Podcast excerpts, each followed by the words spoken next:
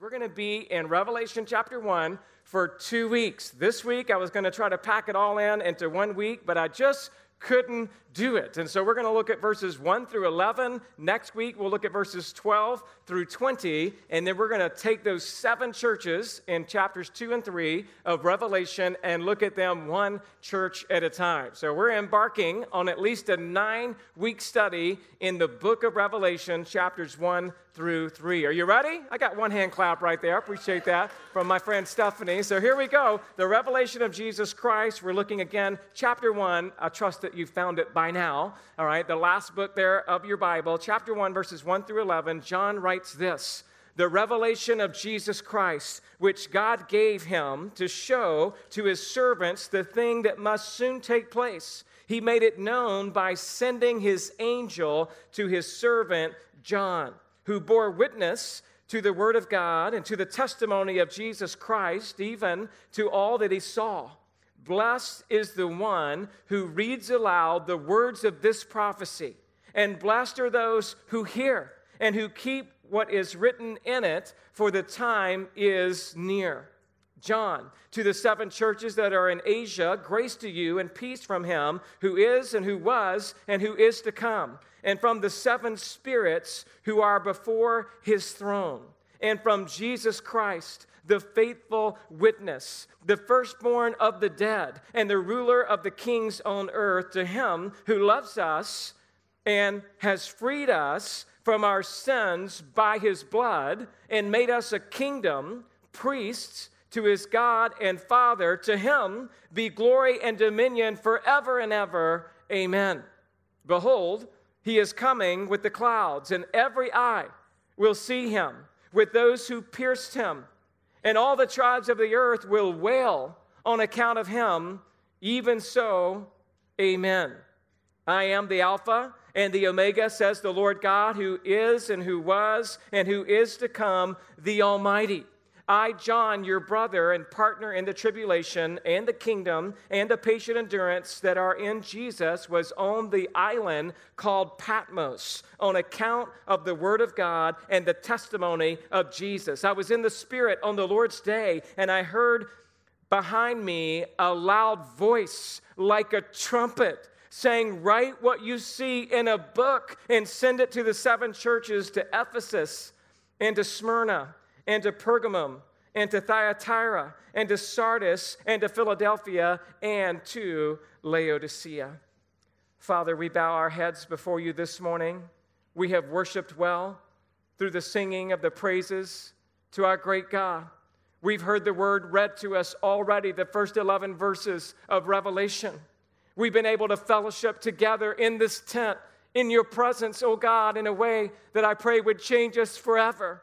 And I pray that as we dive in now to your holy word, this last book revealed from the Lord Jesus Christ for the churches of Revelation and every church that would ever open this book and read it, that we would be blessed today as we want to see our risen Christ be exalted in our time together this morning. I pray in Jesus' name. Amen. Well, in his book, entitled Miracles, C.S. Lewis makes some worthy comments of the topic of Jesus Christ humbling himself only to be exalted again. He writes this quote, In the Christian story, God descends to reascend. He comes down, down from the heights of absolute being into time and into space, down into humanity, and he goes down to come up again and to bring the whole ruined world with him. One has the picture of a strong man stooping lower and lower and lower to somehow get himself underneath some great complicated burden. He must stoop in order to lift. He must almost disappear under the load before he incredibly straightens his back and marches off with the whole mass swaying on his shoulders. Close quote. C.S. Lewis is saying that God came in the person of Jesus Christ and he humbled himself and then he bore the sins of anybody in the whole world that would repent and believe in him and he carried those sins away on the cross and through the resurrection has dealt with your penalty forever. We're talking about God becoming a human, possibly the most humbling thing imaginable. But what is even more unimaginable than that is that Jesus didn't only come to planet Earth, that he died a criminal's death. Jesus Christ in the flesh died on the cross for sinners like you and like me. And it, was, it wasn't because we deserved it. And it wasn't because somehow we had earned his love. He died for us because he wanted to. And he loved us. And I've got news for you this morning. He's coming back. He came the first time, he accomplished exactly what he intended to do, and he's coming back the second time to finish what he started. We've got to be encouraged this morning that Revelation, this book, is telling us a whole lot about the second coming of Christ. In fact, one commentator has written this quote, Jesus came the first time in humiliation, he will return in exaltation. He came the first time to be killed, he will return to kill his enemies. He came the first time to serve. He will return to be served. He came the first time as the suffering servant. He will return as the conquering king. You believe that this morning? He's coming back, and I don't know about you, but I'm getting ready for it. And these times of 2020 have made me more ready than ever before. There's a familiar story from history that should motivate us to always be ready for Christ's return. One of the most stirring pages of history in the land of England tells us of the conquests and crusades of Richard I, the lion hearted. And while Richard was away trouncing Saladin, his kingdom fell on bad times. You might remember that it was his sly and graceless brother John who usurped all of the prerogatives of the king and he misruled the realm. The people of England suffered, longing for the return of their king and praying that it might be soon. And then one day, Richard came. He landed in England and marched straight for his throne. And around all of that glittering in his return, many tales are told, woven into the legends of England. One such legend is that of Robin Hood. John's castles, his evil brother, the castles, they crumbled like cards as King Richard laid claim to his throne, and none dared to stand in his path. And the people shouted in their delight, and they rang peal after peal on the bells. The lion was back. Long live the king. Well, I'm here to tell you this morning that one infinitely greater than Richard the Lionhearted shall soon return.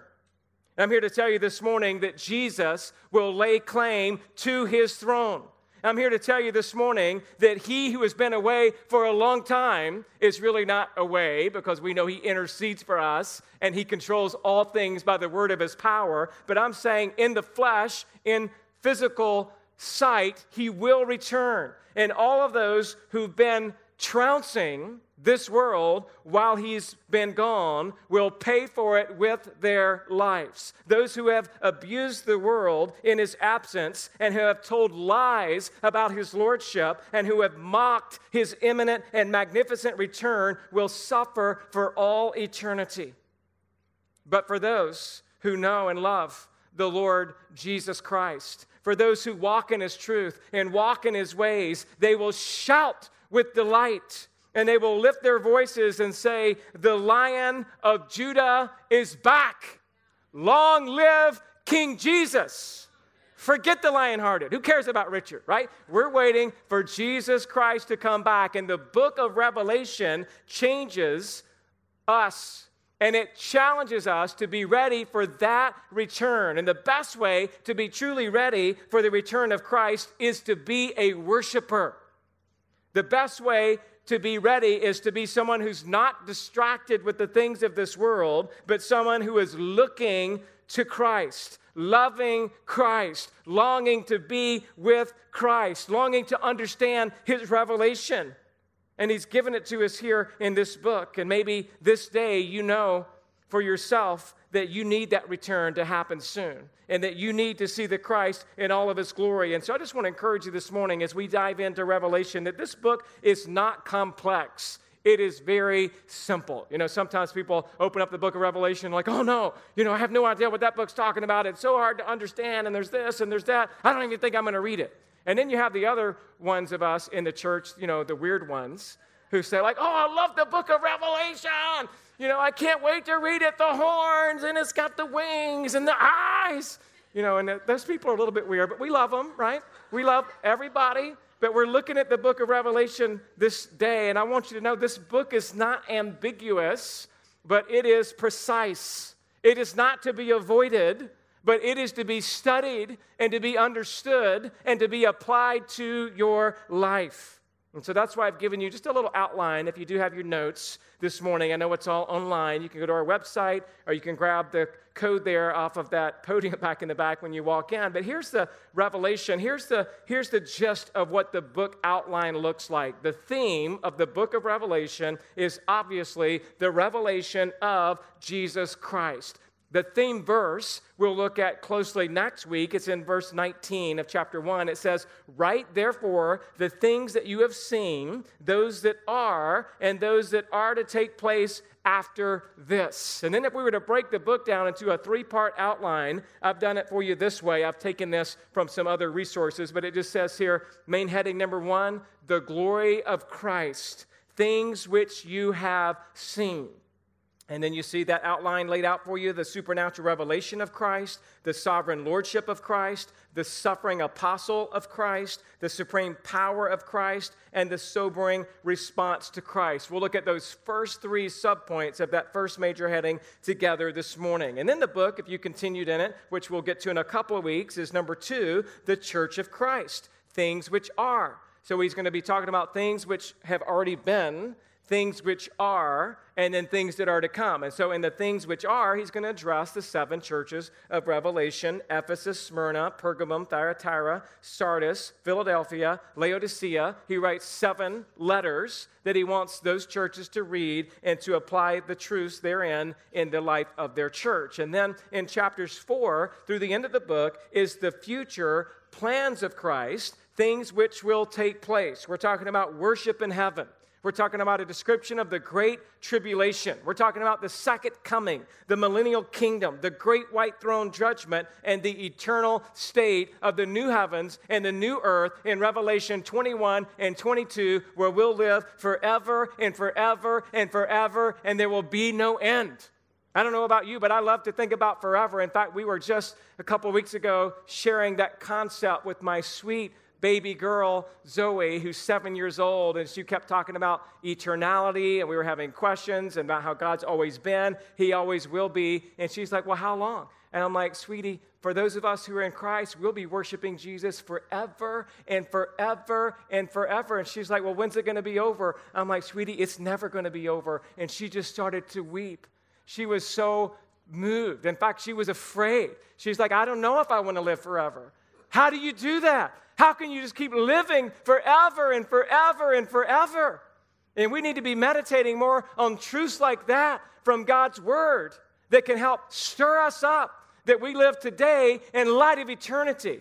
And I don't know of a better book to do that than the book of Revelation. And so this morning, we're going to just look at the first 11 verses as I'm going to give you three truths about the glory of Christ. Are you ready? Number one, the supernatural revelation of Christ. Your first blank, if you're taking notes this morning, says the revelation of Jesus. Notice verse one there simply says that the revelation of Jesus Christ. Now, that first word in the original language is the word apocalypse, and it's where we get our English word revelation from. So it literally says revelation of Jesus Christ. And that word apocalypse means to uncover, it means to reveal, it means to disclose, it means to unveil. And it's almost like Jesus, even at his first advent and throughout the Gospels and throughout the, the crucifixion and the resurrection, still had more stuff he wanted to reveal. He wasn't done yet. Even after the ascension and he went back up into heaven, he still wasn't done.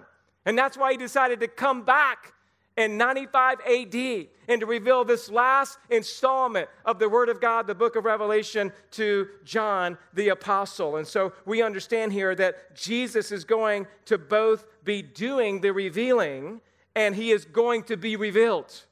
And Revelation is such an incredible uh, book, it's going to add things that we've never seen yet at this point in the Bible. You see, the book of Revelation contains truths that have been concealed, and they have now been revealed in the book of Revelation. The Gospels are about revealing Christ, but reveal him more in his humiliation.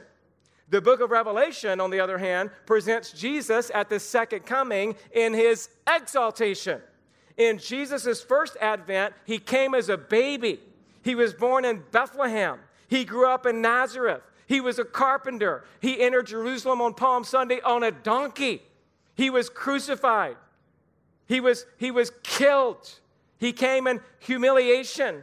He came to offer up his life as a ransom for many. Jesus came to die. But in the book of Revelation, we learn that in the second coming, we learn more about Christ. In the second coming, we learn that Jesus came to rule and not just physically in the hearts of his people, he came to rule also physically over the world as we know it. At the second coming, Jesus returns in Revelation 19 on a white horse, and his robe has been dipped in blood, and he's got eyes like fire, and a sword coming out of his mouth, and on his thigh it says, King of Kings and Lord of Lords. That's the Jesus that we see in Revelation. There's such a beautiful picture that he came to reign spiritually and physically. He came to wipe out every foe at the battle of Armageddon. Jesus comes back in all of his glory and all of his power to set up a kingdom that will know no end. And as we look at the book of Revelation, let me just share with you a few places where this book reveals the exalted Christ. Revelation reveals Jesus as the faithful witness chapter 1, verse 5, as the ruler of the kings of the earth, also chapter 1, verse 5, as the first and the last, chapter 1, verse 17, as the living one, chapter 1, verse 18, as the Son of God, chapter 2, verse 18, as the one who is holy and true, chapter 3, verse 7, as the holder of the key of David, who opens what no one will shut and who shuts what no one will open, chapter 3, verse 7, Jesus is the Amen and the faithful and the true witness chapter 3, verse 14. He's the lion from the lion uh, from the tribe of Judah, chapter 5, verse 5. He's the root of David, chapter 5, verse 5. He's the one who is faithful and true, chapter 19, verse 11. And he's the King of kings, and he's the Lord of lords, chapter 19, verse 16. That's how Revelation shows us our Jesus Christ. He's our King.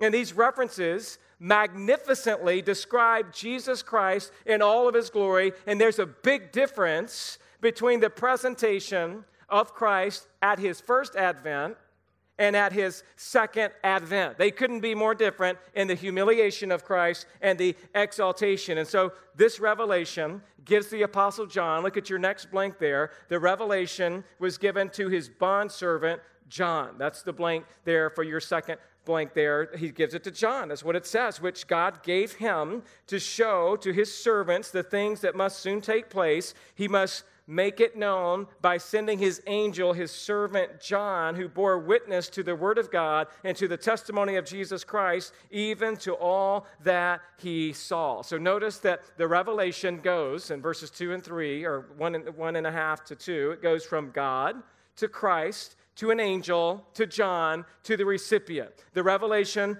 then is ultimately from God, it's inspired by the Holy Spirit, he uses his angel, and we see that angels were involved in the giving of the revelation to John, just as they were involved in the giving of the law to Moses. You want to say, what are angels doing in the Bible? They do a lot of incredible things, but one of the things that angels do is they reveal the Word of God. And it tells us that in Stephen's sermon in Acts chapter 7 which says in verses 52 and 53 which of the prophets did your fathers not persecute and they killed those who announced beforehand the coming of the righteous one, whom you have now betrayed and murdered, you who received the law as delivered by angels and did not keep it. So Stephen's reminding the Israelites God's given you a law, and he gave it through angels. And now Jesus is showing us in Revelation that God reveals part of the revelation through his angel.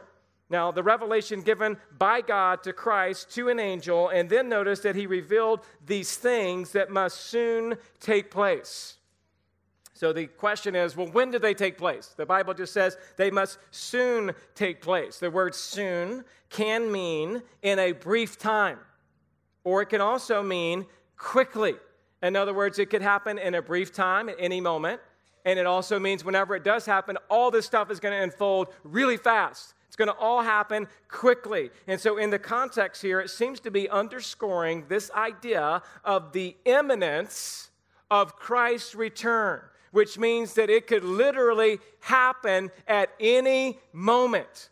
Now, I don't know about you, but sometimes I've thought, well, maybe this has to happen first before Jesus comes back, because you hear people saying, like, well, until the whole world has heard the gospel. Or maybe this has to happen before Jesus comes back, because there's supposed to be a covenant signed between a federation of 10 nations with Israel. And so this has got to happen. And so you're watching the news and you're looking, and I'm just here to tell you, you know what? It could happen at any moment. There's nothing that we're waiting for. Jesus could return before this service is done. He could come tomorrow. He could come next week. Pray tell that he comes before the election. All right? he could come at any moment. And that's part of, you say, well, Adam, which part? The rapture, the second coming? What are you talking about? Look, in one sense, it's called the eschaton, it's a reference to all the end time events. Personally, I believe there's a difference between the rapture and the second coming. I believe that there'll be a rapture where the church will be taken up with Jesus into the clouds and will always be with the Lord. Then there'll be seven years of tribulation on earth. And then Jesus comes back at the second coming. And so when I say the second coming, sometimes it sounds like I'm saying rapture and second coming. And I'm just trying to say to you this morning, sometimes it's all lumped together as one big picture. And at other times, there are some important uh, differences that are enunciated. But at the same time, it's like, who cares? You might get it all wrong. You could lay out your whole plan. You could be pre-mill, pre-trib, post-mill, post-trib. Whatever. It's like it's going to happen, and it could happen any moment. You better get that right. Because if you're sitting around thinking like, well, he ain't coming today, so I guess I'm good to wait a day, then you're living in lazy sin. You lazy glutton. Don't be like that, right? I mean, he could come at any moment. You know, there's a story about a couple who had retired to bed for the evening, and as they laid there, they had their heads on their pillows, and the grandfather clock downstairs began to chime 10 o'clock, 11 o'clock, 12 o'clock. But then it continued to sound 13 o'clock, 14 o'clock, 15 o'clock. And hearing all 15 chimes, the husband popped his head up, startled in amazement. And his wife rolled over and said, Honey, what time is it? And he said, I don't know, but it's later than it's ever been before. That's what it's like right now. I'm here in 13. How about you? I'm here in chime 14. I'm here in chime 15. It's later than it's ever been. Christ is closer to coming back than he's ever been. That's true about Christ's return. None of us knows the day or the hour, but it's later than it's ever been before. And by the way, we're not supposed to know the exact time. We're supposed to be preparing ourselves and to be ready no matter what time it is. The only one who knows the time is the Father who has fixed it in eternity by his own authority. Instead, we're challenging the Bible to be alert. We're challenging the Bible to be ready. We're, we're challenged, according to Matthew 24 42, the claim that God gives that these things will soon take place, and they ought to motivate every believer to live holy and obedient lives. And that's exactly what John did here, according to verse 2. He testified to the word of God and to the testimony of Jesus Christ to all that he saw. He was a faithful preacher to the truth of God and to the person of Christ. And this couldn't be any more clear than it is in John's first epistle. So remember, he wrote the Gospel of John. We're saying he wrote the book of Revelation. And in between those, he wrote 1st, 2nd, and 3rd John. And in the beginning of 1st John, he's fighting Gnosticism, which was a belief saying that there's no way that God could be in the flesh in the person of Jesus because because abstract things can be holy, physical things are sinful. So to say that something holy is in a body which is inherently sinful can't happen. And John says, no, it did happen at the incarnation. And it happened with Jesus Christ. And that's why he says in 1 John 1 1 through 3, he said, That which was from the beginning, which we have heard, which we have seen with our eyes and looked upon and have touched with our hands concerning the word of life. You see, if John's testimony wasn't so strong, uh, so strong, you might be tempted to think, well, Jesus is just a figment of people's imagination. It's like mass hypnosis, which is one of the explanations for the resurrection. You know, people start to just explain away Jesus as if he was a phantom or a ghost or a demigod. And it's just not true. John is like, no, no, no. I was there with him. I saw what he did. I touched him. I heard him. I saw him. And I'm telling you, he's Jesus Christ. He's the real thing. John saw and he heard and he touched Jesus. And so there's no one who was a more faithful witness to the life and ministry as well as to the death and the resurrection of Jesus Christ than John. And that moves us to verse 3. Your next blank there says, The revelation blesses all who read and hear. Verse 3 Blessed is the one who reads aloud the words of this prophecy, and blessed are those who hear it and who keep it, what is written in it, for the time is near. Now, I love that verse because that's one of the encouraging verses of why we should read the book of Revelation. Somebody already came up to me this morning, said, Hey, it's the only book in the Bible where it says you're blessed if you just read it. And I love that. You're blessed if you read it, but please note, it not only says that you hear it, and it says, and who keeps, right? And who keep what is written in it. In fact, at the end of Revelation, it says that again, Revelation 22 7. And behold, I am coming soon, Jesus said. Blessed is the one who keeps the words of the prophecy of this book. And so I'm saying to you this morning, Placerita, in order to be really blessed, not only do you need to read it, not only do you need to hear it, but in the original language in Hebrew and Greek, the word hear has a connotation which is something like this to hear is to obey. If you hear it, means you're going to obey it. If you get it, then you're going to live it out. And that's what Jesus is calling us to here is not only to be blessed by the reading of the book, which we've done this morning, so we've already been blessed, but the purpose in your heart is like, I want to live it out. I want to live out the truths I see in this wonderful book. And that's why he's setting the table here for what he's going to say in chapters 2 and 3 to the seven churches of Revelation, because he's going to encourage them and he's going to challenge them. And I don't know about you this morning, but that's what I need in my life. I need encouragement and I need to be challenged.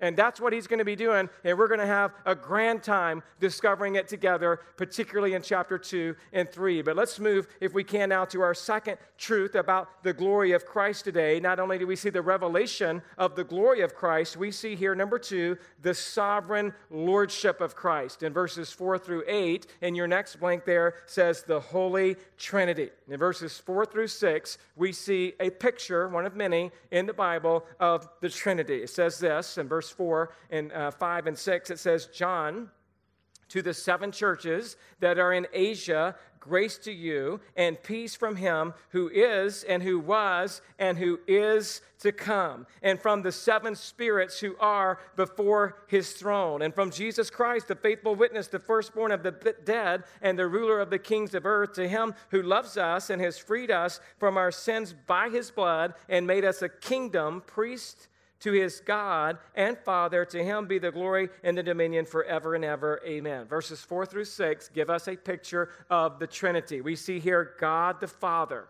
Who is in view several times in these three verses. He's the God of all grace. He's giving us what we don't deserve in the gift of his son, Jesus Christ. And not only this, we are now called into relationship by the peace that he offers us through his son. And we understand that God is eternal. And we see in this chapter that Jesus Christ is also eternal. In fact, he says in verse 17, I am the first and the last. We also see in these verses a reference to the seven spirits who are before his throne. I believe this to be a reference to the Holy Spirit. And I get that from Zechariah chapter 4, verses 1 through 10, that pictures a lampstand with seven lamps as a description of the Holy Spirit.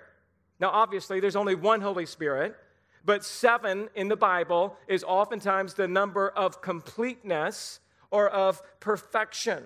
We also see here in verse 5 that Jesus is the faithful witness. He is the one who always speaks and represents the truth. In chapter 3, verse 14, he re- it refers to Jesus as the Amen, the faithful and the true witness. Here in chapter 5, it says that Jesus is the firstborn of the dead. That does not mean simply that he was chronologically the first one raised from the dead, but rather that he is the preeminent one who will never die. There's none like him. He's first among all. He's unlike all. He's the monogenes we studied in the Gospel of John, the only Son of God. And we understand that he is the ruler of the kings on earth. This depicts Jesus as the absolute sovereign over all of the affairs of this world. I want you to know this morning that Jesus Christ is sovereign over Vladimir Putin, who is the president of Russia. He's sovereign over President Xi of China. He's sovereign over Donald Trump, President of the United States. He's sovereign over COVID 19. He's sovereign over 2020. He's sovereign over the election. And we got to know this morning that Jesus Christ is the sovereign Lord who is in control of everything. And this sovereign Lord has pardoned your sin. If you're in Christ this morning, He can say, It's done. It's wiped away. I'm going to treat you just as if you never sinned. And I'm going to take the righteousness of Christ and I'm going to place it on your account because I've taken your sins and I've placed it on his account. And so it gives us incredible encouragement this morning to know that we serve this sovereign Jesus Christ, one of the three uh, Godhead. There's one Godhead, three persons the Father, the Son, and the Holy Spirit. And we see here that Jesus, there in those three verses, has freed us from our sins by his blood. This came at great cost. This came at an incredible price that Jesus has freed us from our sins by his blood. 1 Peter 1 18 and 19 says, Knowing that you were ransomed from the futile ways inherited from your forefathers, not with perishable things such as silver or gold. In other words, you can't be saved by money. You can't be saved by some king's inheritance. You can't be saved by worldly power, but you're saved according to 1 Peter 1:19 with the precious blood of Christ, like that of a lamb with no blemish or spot. It was Jesus who came, and he saved us. He washed us. He made us new. And not only this, but he made us into a spiritual kingdom that we serve as priests, the priesthood of the believer, that you no longer go through any other mediator. There's no longer a high priest who can only go into the Holy of Holies one time a year. You don't go through a priest, you go through Jesus Christ, the high priest. And then he makes us priests, our servants of God, who also have spiritual access to our Father at any time. 1 Peter 2 9 says, For you are a chosen race, a royal priesthood, a holy nation, a people of his own possession. And so we're learning that Jesus has loved us. He has freed us from our sins. He has made us into a kingdom of priests. And then to him, the verse says here, be the glory and dominion forever and ever. Amen. We are, see, are seeing here the sovereign lordship of Christ on display as he now saves and sanctifies his people. We see God the Father who is eternal. We see, have seen the seven spirits as a reference to the Holy Spirit. We see Jesus Christ, the faithful witness, and all three persons of the Godhead make up the Holy Trinity. Let's move on to verse 7 in our next blank that says that we also see Christ's lordship on display by those who will mourn at his return. And so that next blank says, the terror of the earth. Verse 7 Behold, he, we're speaking now about Jesus, is coming with the clouds, and every eye will see him, even those who pierced him, and all the tribes of the earth will wail or mourn on account of him, even so, amen. The terror of the earth. Let me tell you why the earth will be terrified. Daniel chapter 7, verse 13, talks about the Son of Man who will be returning in the clouds. Daniel 7:13 says, "I saw in the night visions and behold with the clouds of heaven there came one like a son of man." Son of man is a reference to the glorified Christ. You have him as the Son of God and as the Son of Man. Jesus used that title, the Son of Man, more than any other to describe himself because he wanted to make a connection that he's of the ancient of old that he's a fulfillment of the Daniel's prophecy of 713 that he's the son of man who is returning in the clouds. And so here in Revelation chapter 1 verse 7, John seems not to be talking about the Roman soldiers themselves who actually pierced Jesus, though they did, but it seems to be a reference potentially to the unbelieving Jews who were responsible for the piercing of Jesus. And I get that from Zechariah chapter 12, verse 10, which is a minor prophet that gives a whole lot of more input about the second coming. But in Zechariah chapter 12, verse 10, he says, And I will pour out on the house of David and on the inhabitants of Jerusalem a spirit of grace and pleas for mercy, so that when they look on me, on whom they have pierced, they shall mourn for him as one mourns not only for a child, and weep bitterly over him as one weeps for a firstborn. So Zechariah is saying when Jesus returns, the part of Israel that finally came to saving faith, they will rejoice in the return of their king. But the part of the Jewish people who are still unbelievers and have rejected Christ, they will mourn and they will weep and they will wail. This response is the response of unbelieving Jews as well as unbelieving Gentiles, and it will be one of terror. The word for mourn here, or wail, at the end of verse 7, they'll wail, or if you see your little footnote there, it says it could be translated as mourn. Those who wail or mourn here, it's literally to be understood as those, uh, that word could be translated as to cut.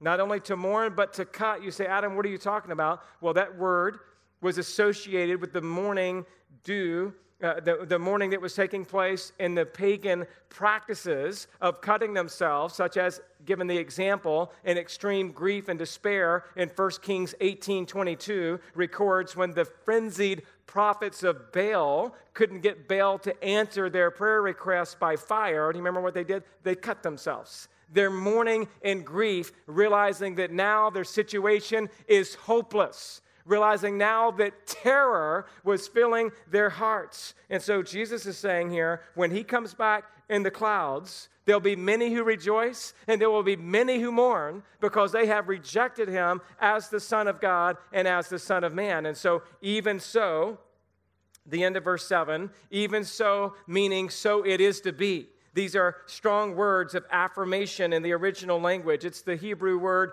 amen in Hebrew. He's saying, it's going to happen. Exactly what he's saying is going to happen exactly like he says it's going to happen. This return of Christ isn't talking about Jesus simply returning in the clouds of the sky, like cumulus clouds or nebulous clouds. This is a reference to Jesus returning in the clouds of heaven. And these are the clouds of glory.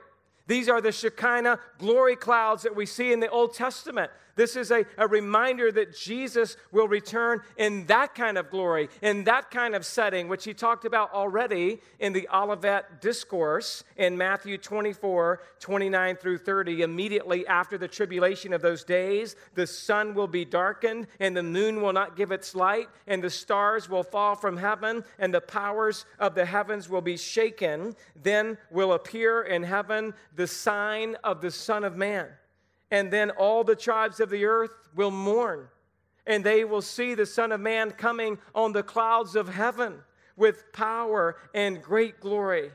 And I'm just telling you what a glorious day that will be. The sovereign lordship of Christ seen in the Holy Trinity. It is the terror of Israel's response uh, to his coming. And then we also see here in verse 8 the affirmation that's your next blank. The affirmation of the Father. He says, I am the Alpha and the Omega, says the Lord God, who is and who was and who is to come, the Almighty. And so, while not necessary, it is as if God is giving an emphatic emphasis to these events recorded here in Revelation. God knows it all from A to Z. Jesus is, and He was, and He is to come. He is the Almighty.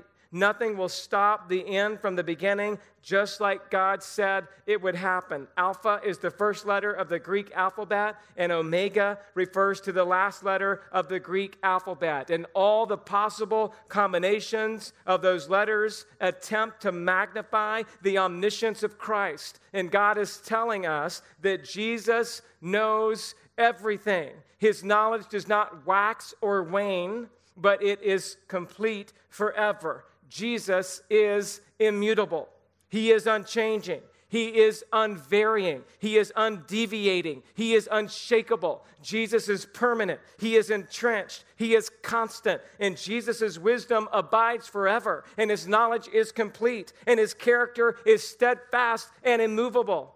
And the Bible tells us in Isaiah 44 6, thus says the Lord, the King of Israel, and his Redeemer, the Lord of hosts, I am the first and I am the last, and besides me there is no God. This ought to give you great comfort today. Just looking at the supremacy of Christ, the beauty of Christ, the majesty of Christ, it ought to comfort you today that the King of Israel will bow to no one the Redeemer of your soul, will never let you go. You had a tough week? Aren't you glad you're at church this morning? So that you could be reminded that Jesus has you in the palm of his hand. There's nothing that could ever happen at work. There's no report you could ever get from the doctor. There's no crash of the stock market that could ever take you out of his hands. It doesn't matter what BLM does. It doesn't matter what's happening in the election. It doesn't matter when this state reopens. You're held in the palm of his hand. Get your eyes out of this world that's focused on temporal things and look back to Christ and be filled with his love for you and super you got to go up and above what you're seeing because you get depressed. All you are is a Fox News watcher. Shame on you. You'll get depressed. Fox News this, Fox News that. Adam, do you watch Fox News? Yes, I do. but I also turn it off and be like, we got to pray. We got to have our minds renewed. And Sean Hannity can't do it, much as he tries. So I'm just saying, like, Revelation is all about, like, oh my goodness, I need to look to Christ. I need to be transcending what's going on on earth because this will pull me down. And if you're falling apart today, be encouraged by all that we're saying here that Jesus can put you back together. If you're here today and you don't know Christ, He's calling you right now in this tent, in this sermon. He's calling you out of darkness and into His marvelous light. He's calling you at this moment. Do you believe that? I'm telling you that on this day, if you're wavering or if you're worried, if you're facing fears, you got to put them on the capable shoulders of Christ. And that's what we're seeing in Revelation the beauty, the majesty, the strength, the coming, because sometimes we forget He's coming. And we're like, oh no. If a certain political party wins this election, what do we do? They pack the court. What do we do? We pack the church. That's what we do. You see, God's got a solution for everything. And the solution is come to Christ, love Christ, worship Christ, and see his power and just rest in the finished work of the cross. And so this has got to move us on to our third truth this morning about the glory of Christ. Number three, the suffering apostle of Christ. There I'm talking about John. He's an apostle of Christ, and he's having a rough time. He's been through his own difficulty. The next blank there says the pain of tribulation, just a general reference there to suffering, the pain of, of tribulation. Verse 9, look what it says I, John, your brother and partner in the tribulation and the kingdom and the patient endurance that are in Jesus was on the island called Patmos on account of the Word of God and the testimony of Jesus. Let's talk just for a moment about John's bio. As you remember, he was the brother of James, and they were called the sons of Zebedee. And in their youth, they were also called the sons of thunder. And he had some glorious times when he was privileged. I'm talking about the Apostle John, some glorious times when he was privileged to be part of the inner three part of those three that was in the Garden of Gethsemane. And on top of the Mount of Transfiguration, there was Peter, there was James, and there was John. He was there. And he refers oftentimes, he's referred to oftentimes as the, the disciple whom Jesus loved. But note that John had fallen on hard times. His brother, when he wrote this book, church history records, has already been martyred. Persecution had officially set in under the reign of Rome, the Roman Emperor Titus Flavius Domitian. As you see, Domitian had demanded that he was to be worshiped as Lord and God. And when John refused, he was exiled to the Isle of Patmos. Patmos is a small island. You could go there still today. It's in the middle of the Aegean Sea between Greece and between Turkey. It's a crescent shaped island with jagged rocks sticking up out of the ocean, about five miles wide and about 10 miles long. And this was like being sent out to the prison in the middle of the water, in the middle of the ocean. This would be like being sent to Siberia. Patmos was a present day Alcatraz. There was no way of escape. Most likely, John was working in a rock quarry. Some would say that he was even on the chain gang. John is about 90 years old. It's year 95 AD. John knew about tribulation, he knew about persecution, and it had been 60 years since he had seen Jesus ascend into heaven. And there had been no word of Jesus but surely John remembered and played over and over in his mind what Jesus had told them on at the, at the Last Supper in John 15, 20. Remember the word Jesus said, Remember the word I said to you, a servant is not greater than his master. And if they persecuted me, then they will persecute you. And there's no doubt that John had remembered that in the middle of his difficult, dark, and destitute time and then in the middle of that, of that end of his life, all of a sudden, there's a surprise visitation from Jesus. In fact, that's your next blank. You can call it the surprise presentation or visitation because this kind of comes out of nowhere. John's been faithful, but he's been persecuted. He's nearing the end of his life. And now in verse 10, all of a sudden, I was in the Spirit on the Lord's day, and I heard behind me a loud voice like a trumpet. And so, John, it says here he was in the Spirit. This is a experience that the Apostle John had that transcended the bounds of normal human apprehension. It was the Lord's day or the first day of the week. We know that to be Sunday. And on this day, there was a loud voice like a trumpet. I just want you to know that trumpets were used for various purposes throughout the Bible. In each case, the strong blast of a trumpet signaled something powerful and something compelling. The trumpet was used to signal the presence of God. The trumpet sound was announcing to God's people that God was near, that He was in their presence, and that that trumpet sound would cause God's people to tremble. In fact, in Exodus 19:16, when God delivered the law to the Israelites on Mount Sinai, it says, On the morning of the third day, there were thunders and lightnings and a thick cloud on the mountain and a very loud trumpet blast, so that all the people in the camp trembled.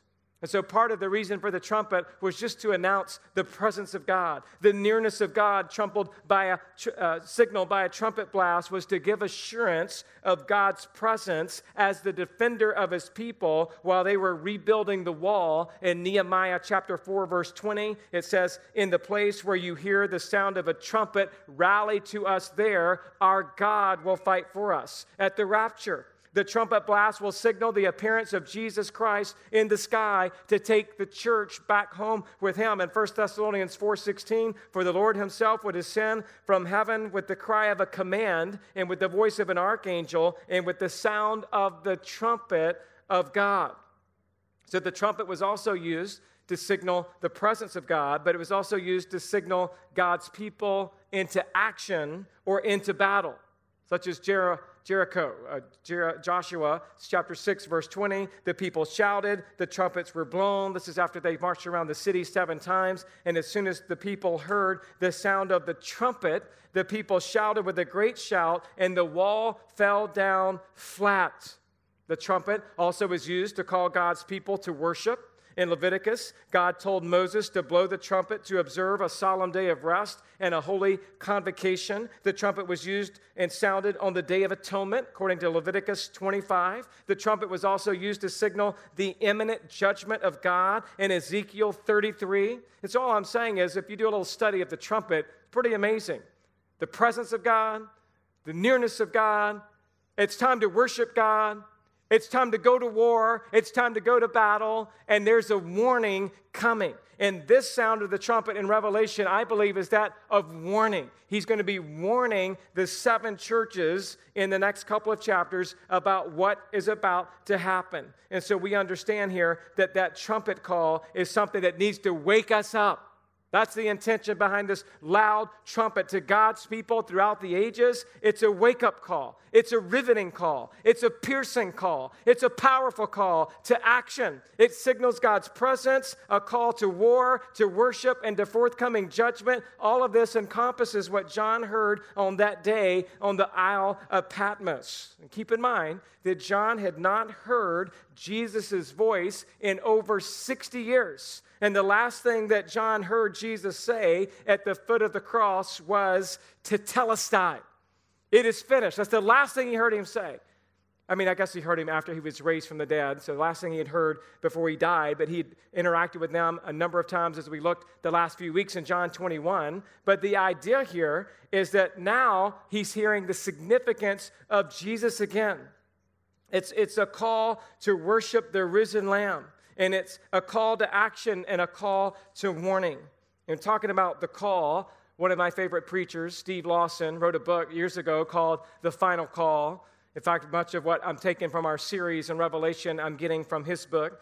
But he says here in that book, he writes this quote, only this same trumpet call the final call can awaken the slumbering church today. The trumpet voice of Christ must be resounded again today. The sleeping church must wake up and answer her Lord's call to arms. She must jump to her feet. She must prepare for battle, uh, the battle that's at hand. The hour is late. The night is dark. The times are desperate. Awaken, slumbering church.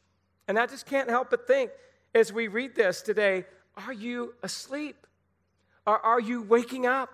As we're smelling the coffee here in the book of Revelation, and we're realizing that Jesus Christ has made his appearance to John and that he's coming back for his own. And next week, we'll look at verse 11 and then unpack the rest of 12 through the end of the chapter about how Jesus is going to be addressing these seven churches. It's going to be an incredible time for us to do this study together. But I just want to end this morning on saying, what about that trumpet call? It could come at any moment.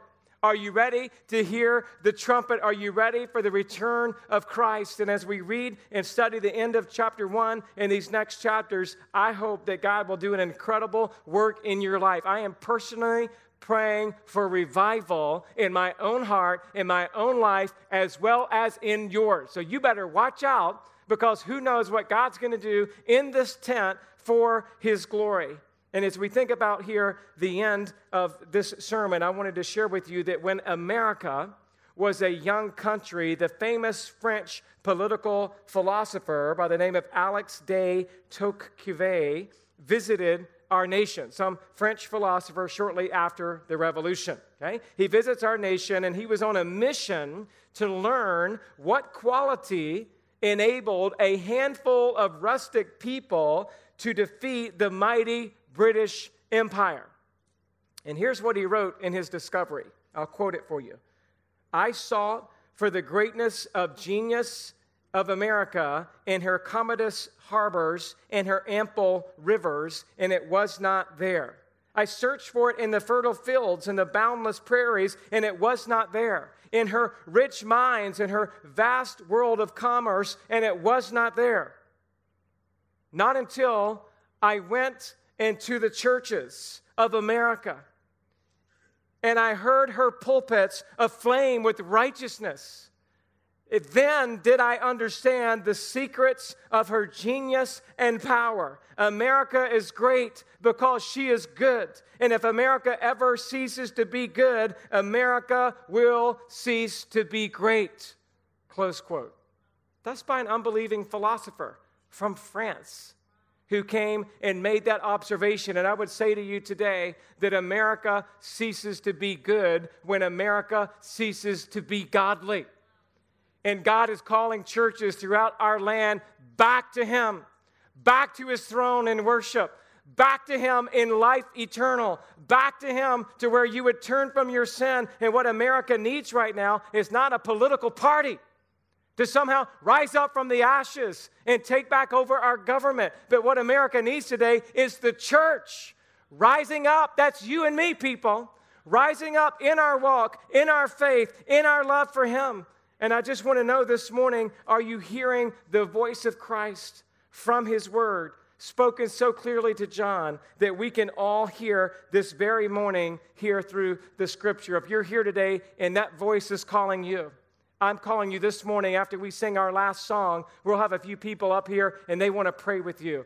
I don't know if, uh, if I've told you this or not, but over the last two Sundays, at the end of the service, we've had two people, one each Sunday, say, I want to give my heart to Christ. I'm broken about my sin. And something you said from God's word challenged my heart, and I want to get right with God today. And maybe God's calling you on this morning at this sermon to say, you know what, I want to be united to the risen Christ. And I realize that this world is a mess and I need to repent of my sins. I'm telling you, there's room at the cross for you this morning. That if you will turn from your sin and you'll turn to Christ and you'll put your faith in Him and you'll love Him with all of your heart, He promises to save you even on this day.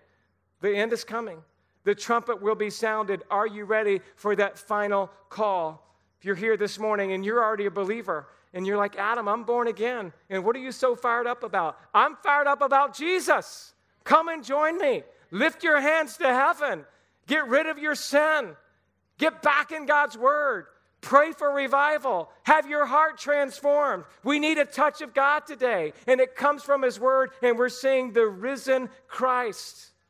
And we would love for you to come forward as well this morning. If you want prayer, if you need help, if you need counsel, we'll be here for you after this final song. Let's pray together. Father, thank you for a great morning. Thank you for the opportunity to open the book of Revelation. Thank you for showing us the clarity of the person of Jesus Christ. And I just want to pray, God, that you would forgive me and that you would forgive each one of us who get so caught up in temporal things.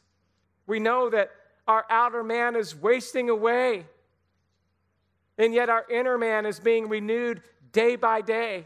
For this light momentary affliction is preparing us for an eternal weight of glory. As we fix our eyes this morning, we want to fix our eyes not on what is seen, but what is unseen. For what is seen is temporal, and what is unseen is eternal. If we fix our eyes on Jesus this morning, we choose to repent this day of those sins, those besetting sins that just keep us from being filled with joy, filled with the hope of our risen Savior. And I pray, God, that you would help us to be more spiritually minded. God, I pray that you would help us to fight the battle this week on our knees, to fight lust, to fight materialism, to fight depression, to fight discouragement, to fight fear. And we can do it because we have a risen Savior, the Lord Jesus Christ. Thank you for revealing yourself to us in all of your glory. We sing even this last song, continue to lift our hearts to heaven. We want to tell you that we love you this morning. We thank you for your blood that was shed, that we could have new life with you today. God, revive us. Be exalted in the praises of your people. Help us to never be the same. Thank you for revealing to us what you have through your word. May it stir us up as we come back again and again all week long to look to Christ. And it's in His name we pray. Amen.